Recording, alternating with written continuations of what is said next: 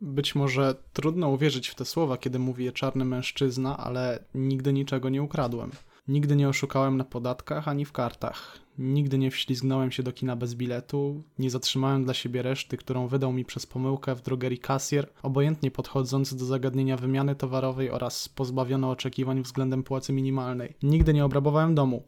Nie obrobiłem sklepu z alkoholem. Nigdy nie wszedłem do zatłoczonego autobusu czy metra. Nie siadłem na miejscu zarezerwowanym dla seniorów. Nie wyjąłem mojego gigantycznego penisa i z perwersyjną, acz strapioną miną nie zmasturbowałem się aż do wytrysku. Ale oto jestem, w przepastnych salach Sądu Najwyższego Stanów Zjednoczonych. Samochód, jak na ironię, zaparkowałem nielegalnie na Constitution Avenue, a ręce mam skute za plecami. Dawno już pożegnałem się z prawem do zachowania milczenia, pomachawszy mu na odchodne, kiedy zasiadłem na grubo obitym krześle, które w dużej mierze jak ten kraj.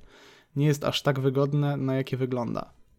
To był pierwszy akapit sprzedawczyka Pola Bitiego, jednego z bohaterów dzisiejszego odcinka w doskonałym tłumaczeniu Piotra Tarczyńskiego dla wydawnictwa Sonia Draga. Sprzedawczyka, czyli książki jak na 5 lat na karku już rewolucyjnej, bowiem to właśnie ona przyniosła amerykańskiemu autorowi pierwszą w historii nagrodę Bookera po 47 latach plebiscytu, kiedy w większości nagroda lądowała w rękach autorów brytyjskich lub postbrytyjskich w roku 2016. Cztery lata później z kolei inna nagroda, bo National Book Award, zostaje przyznana innemu autorowi, Charlesowi Yu, za jego nowatorską powieść Interior Chinatown, niestety nie przetłumaczonej na język polski dotychczas i nie wiem, czy to się zmieni. Standardowo już e, witam się z wami. Cześć. Ja jestem Michał, to mój podcast literalnie i w dzisiejszym odcinku opowiem trochę, co te dwie wymienione przeze mnie powieści mówią o rasie we współczesnej Ameryce i w jaki sposób szyderczo i dosadnie zrównują z ziemią założenia pojęcia społeczeństwa postrasowego. Kiedy w 2008 roku wybory prezydenckie zwycięża Barack Obama, wielu komentatorów politycznych z obu stron dochodzi do wniosku, że to znak, jakoby amerykańskie społeczeństwo ostatecznie po tylu latach stało się społeczeństwem postrasowym. Wolnym od uprzedzeń, dyskryminacji, preferencji rasowych, w skrócie rasizm się skończył, chociaż wszyscy wiemy, że skończył go dopiero David Guetta 12 lat później.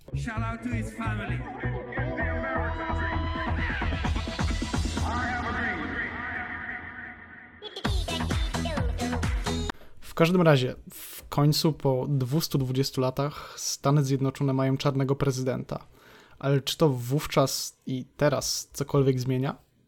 W drugiej dekadzie XXI wieku policja wciąż notorycznie morduje czarnoskórych mężczyzn, a te najgłośniejsze incydenty, jak morderstwa Michaela Browna, Trayvona Martina, w tym przypadku to nie był policjant, a koordynator Straży Sąsiedzkiej, czy Laquana McDonalda, budzą w Amerykanach żądzę sprawiedliwości i generują protesty na masową, narodową skalę. Na początku roku 2010 na rynku literackim zawitała świetna książka Michelle Alexander The New Jim Crow, e, w której autorka będąca adwokatem specjalizującym się w prawach człowieka pochyla się nad stanem amerykańskiego systemu penitencjarnego i problemem systemowego rasizmu w więziennictwie. Później mamy też sławny policerowy reportaż Matthew Desmonda Eksmitowani, w którym ten wysnuwa odważny wniosek, że w Stanach Zjednoczonych czarni ojcowie lądują w więzieniach, a czarne matki na bruku, bowiem właśnie afroamerykanki samotnie wychowujące dzieci są najczęstszymi ofiarami eksmisji.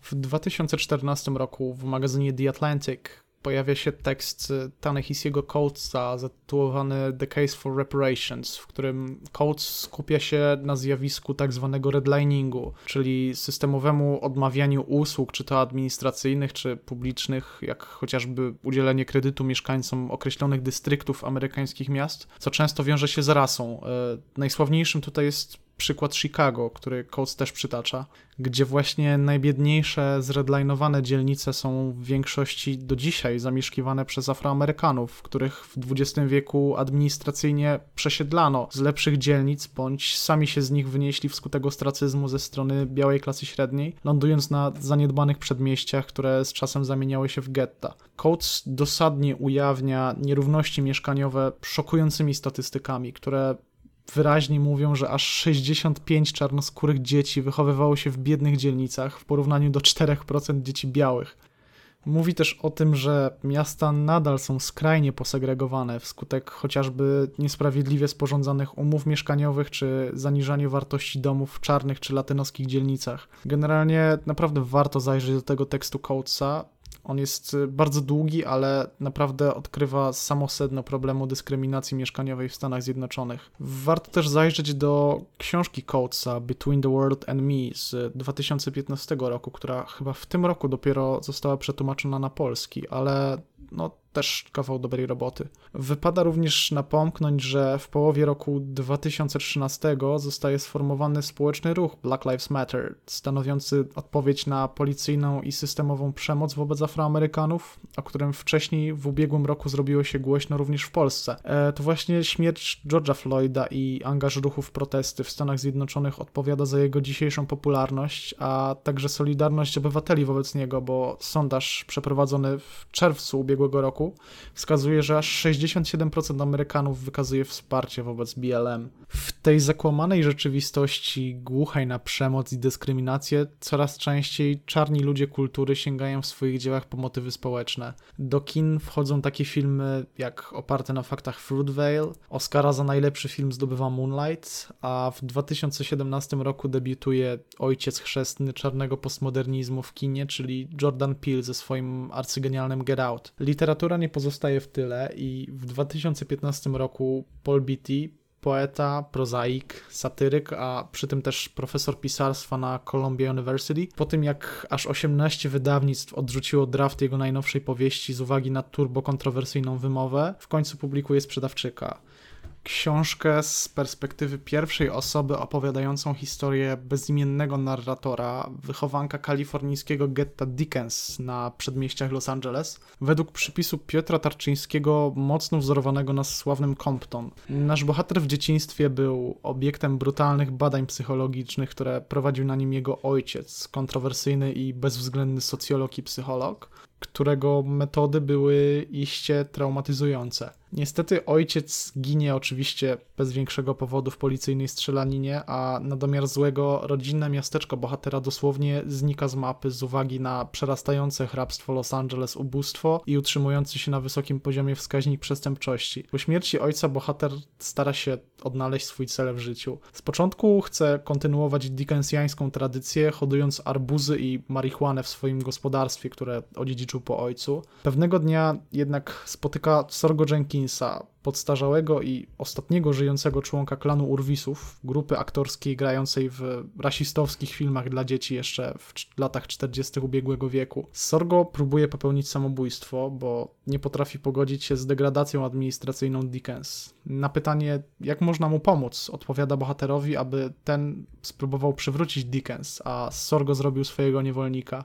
Jako, że ojciec naszego bohatera planował zaszczepić w nim przywódcze idee, chcąc, aby ten w przyszłości był charyzmatycznym liderem społeczności Dickens, ten przystaje na to i z Sorgo u boku postanawiają przywrócić Dickens na mapy USA, a dodatkowo na nowo wprowadzić w mieście niewolnictwo i segregację rasową. Fabuła sprzedawczyka nie bez powodu przyjęła aż tak absurdalny, prześmiewczy ton. Bitiemu najwyraźniej ciężko się nie śmieć przez łzy w erze, kiedy wyglądając za okno wciąż widać tendencje z czasów Jima Crowa. Ludzie nadal mają czelność nieironicznie przywodzić w wypowiedziach koncepcję postrasowej Ameryki.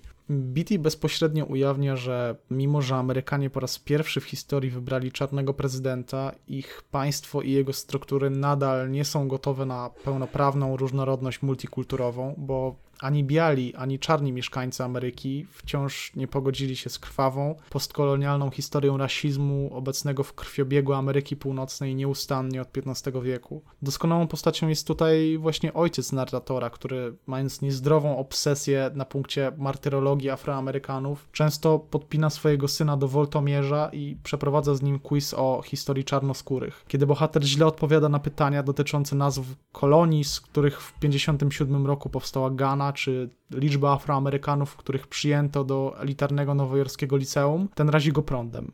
Będąc wychowanym przez wręcz psychopatycznego ojca na, tu cytat, zaklinacza czarnuchów, bohater kończy sam posiadając niewolnika i stając na czele ruchu przywracającego niewolnictwo i segregację w komunikacji miejskiej i szkołach. To jest właśnie ta postironia Bitiego. Mamy czarnego właściciela, czarnego niewolnika, który pragnął, aby go zniewolono i wychłostano, obawiając się, że jego życie nie będzie miało sensu, odkąd jego rodzinne miasteczko, którego był najsławniejszym mieszkańcem, zniknęło z mapy. Sprzedawczyk jest pełnokrwistą satyrą i instrumenty literackie, których używa w niej Beatty, bardzo szybko przywodzą na myśl niestety aktualne problemy systemowego rasizmu, a przy tym wyśmiewają konwencjonalne próby naklejenia plastra na ropiejącą ranę, którego amerykańskie społeczeństwo używa jako antidotum na te fundamentalne humanitarne problemy. W swojej absurdalnej komedii Beatty wskazuje, że jednym z największych problemów jego czasów jest wciąż obecne uprzywilejowanie białego człowieka, ale jednocześnie wyśmiewa też dyskurs, którym aktualnie podążają czarni aktywiści wokół zwalczania białego przywileju. Miasto Dickens również nie pozbawione jest symbolizmu. Nazywane przez wielu ostatnim bastionem czarności, miasteczko jest miejscem, gdzie przestrzeń i narracja wokół niej zostały zagęszczone specjalnie dla politycznego dialogu.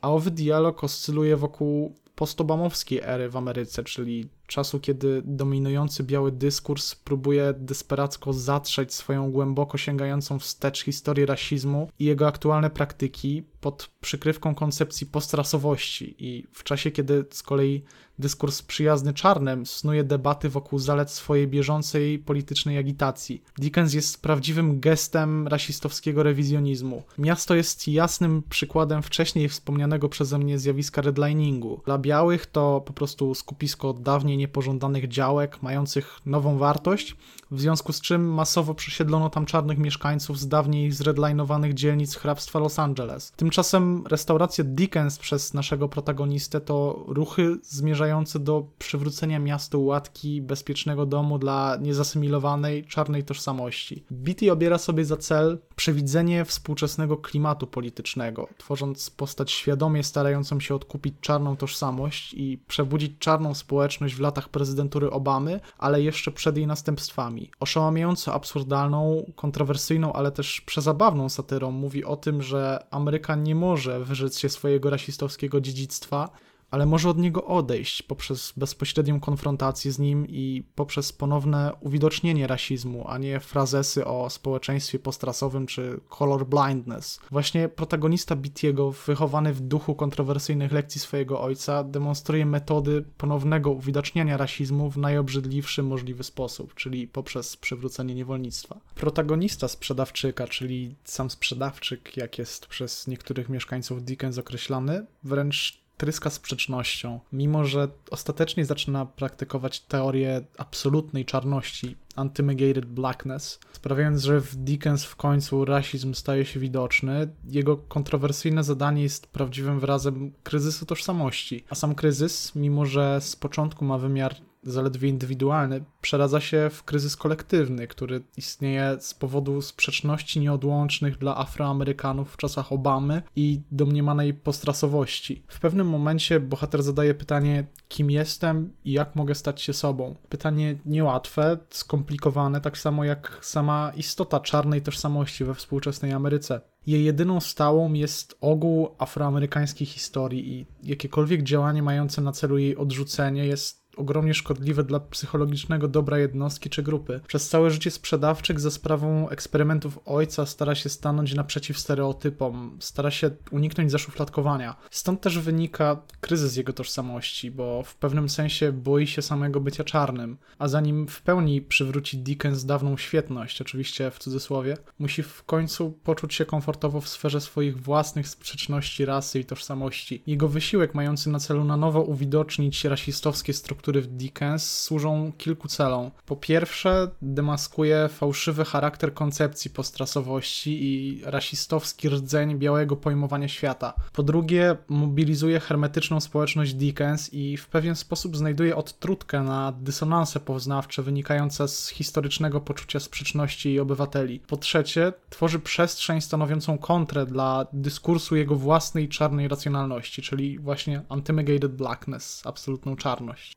Te wysiłki nie tylko ujawniają wciąż aktualną marginalizację przez białych Amerykanów w czarnych społeczności, takich jak Dickens, których wciąż są tysiące, ale także zachęcają do stosowania praktyczniejszej polityki, która umożliwi mniejszościom etnicznym w Ameryce zdefiniowanie dla siebie własnej tożsamości na nowo. Kluczową postacią obok samego protagonisty dla samej powieści jest Sorgo Jenkins, czyli druga strona medalu. Będący jednocześnie mentorem i niewolnikiem głównego bohatera jest sam jedną wielką sprzecznością czarnej tożsamości. Sam bohater odnajduje wiele jego sprzeczności jako pouczających i inspirujących dla samego siebie. W erze, kiedy czarna tożsamość staje się coraz bardziej rozmyta, Sorgo wyraźnie i dumnie reprezentuje sprzeczności samego jądra czarnej kultury, które często jawią się jako nierozwiązywalne. Zaciera granice między performancem a rzeczywistością, a utratę czarnej tożsamości traktuje jako wręcz śmiertelne zagrożenie dla siebie i podobnie jak protagonista stara się za wszelką cenę bronić swej czarności w postrasowej, w cudzysłowie, Ameryce. Postać Sorgo wyjaśnia, że duża część sprzeczności nasycających czarną tożsamość wynika z jungowskich masek, które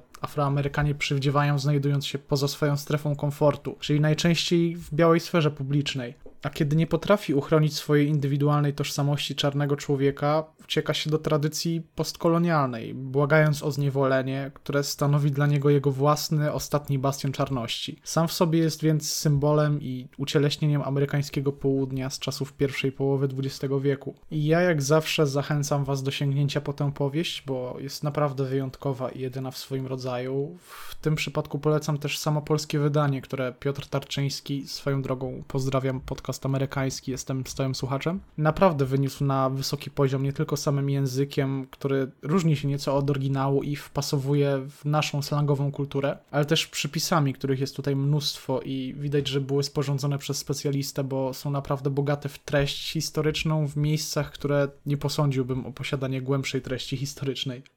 Interior Chinatown Charlesa Yu ukazało się w Stanach Zjednoczonych pod koniec stycznia ubiegłego roku, a ja sam natknąłem się na tą książkę za sprawą podcastu Bookworm, e, w którym autor gościł chyba już po tym, jak jego najnowsze dzieło zdobyło National Book Award. W każdym razie pewnie nie sięgnąłbym po tę książkę, gdyby nie fakt, że Yu za źródło inspiracji wskazał dwie książki. Właśnie Sprzedawczyka oraz Sympatyka Wietatana Nuena, również kawał fenomenalnej literatury. Nie zastanawiając się zbyt długo, od razu chwyciłem za Interior Chinatown i przeczytałem właściwie jednym tchem. Książka jest bardzo krótka, liczy sobie co prawda ponad 200 stron, jednak jest imersyjnie względem fabuły napisana zgodnie z zasadami formatowania scenariusza filmowego. Podzielona na akty i sceny, opowiada historię Willisa Wu, Amerykanina tajwańskiego pochodzenia, który za wszelką cenę stara się piąć po szczeblach kariery aktorskiej. Mieszka w sercu chińskiej dzielnicy Los Angeles i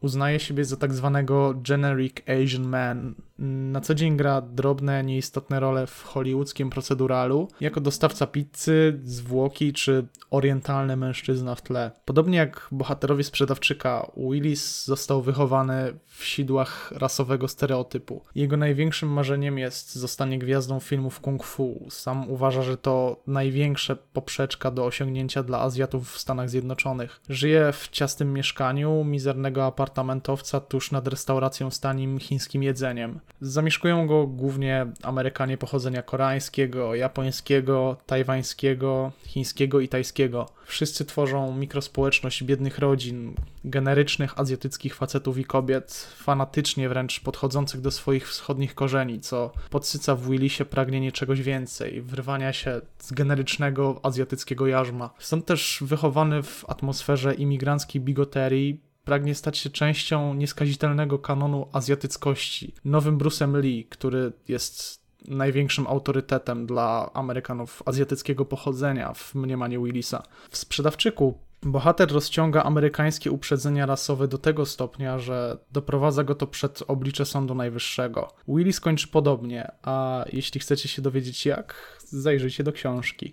Interior Chinatown to nie tylko świeża i nowatorska satyra na Hollywood, którego struktury wciąż kurczowo trzymają się wyświechtanych stereotypów między innymi rasowych, na których zbudowano fasady jego świetności już ponad 100 lat temu. Yu w celny sposób obnaża hollywoodzkie próby zepchnięcia azjatyckich aktorów na sam margines. Zresztą tutaj sam osobiście ma o tym dużo pojęcia, bowiem poza pisaniem prozy Yu pracuje regularnie przy scenariuszach dla HBO. Pisał chociażby Westworld. Pokazuje jak mniejszości są bezsilne w obliczu mocy białego człowieka, modelu, który do dziś dominuje Hollywood. Ale poza tym to też przede wszystkim poruszający rzut oka na na problemy tożsamościowe Amerykanów azjatyckiego pochodzenia, wobec których ostracyzm nasilił się szczególnie w zeszłym roku na fali globalnej pandemii koronawirusa. Yu swoim piórem również deklasuje mit społeczeństwa postrasowego, mówiąc o tym, że mimo że możemy przezwyciężyć stereotypy, to pewnych granic ludzkiej percepcji nigdy nie zatrzemy.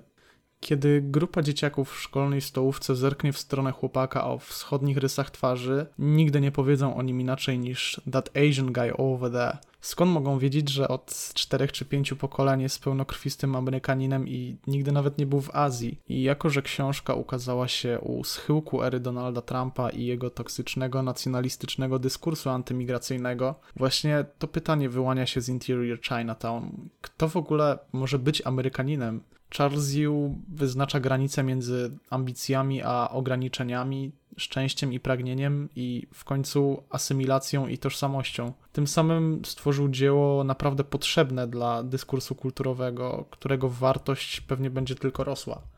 Receptą na zbudowanie społeczeństwa postrasowego, o ile takie w ogóle ma prawo funkcjonować, przede wszystkim jest dostrzeżenie nierówności. Elity, klasa średnia i w końcu administracja federalna muszą w końcu stanąć twarzą w twarz z tymi, których wyzyskiwali i spychali na margines przez wieki i powiedzieć: tak, zaniedbaliśmy was, ale teraz to się zmieni. Czy to kiedykolwiek nastąpi? Niestety, społeczeństwa multikulturowe, takie jak to amerykańskie udowadniają, że daleko im do tego zwrotu. Dlatego śmiem wątpić, aczkolwiek czas pokaże. I tym nieco pesymistycznym akcentem kończę trzeci odcinek podcastu literalnie. Raz jeszcze zachęcam Was do sięgnięcia po dzieła, o których dzisiaj mówiłem, nie tylko po Interior Chinatown i Sprzedawczyka, ale także po reportaże i teksty, które przywołałem na początku, bo naprawdę otwierają oczy. Tymczasem serdecznie się z Wami żegnam i do usłyszenia w kolejnym odcinku.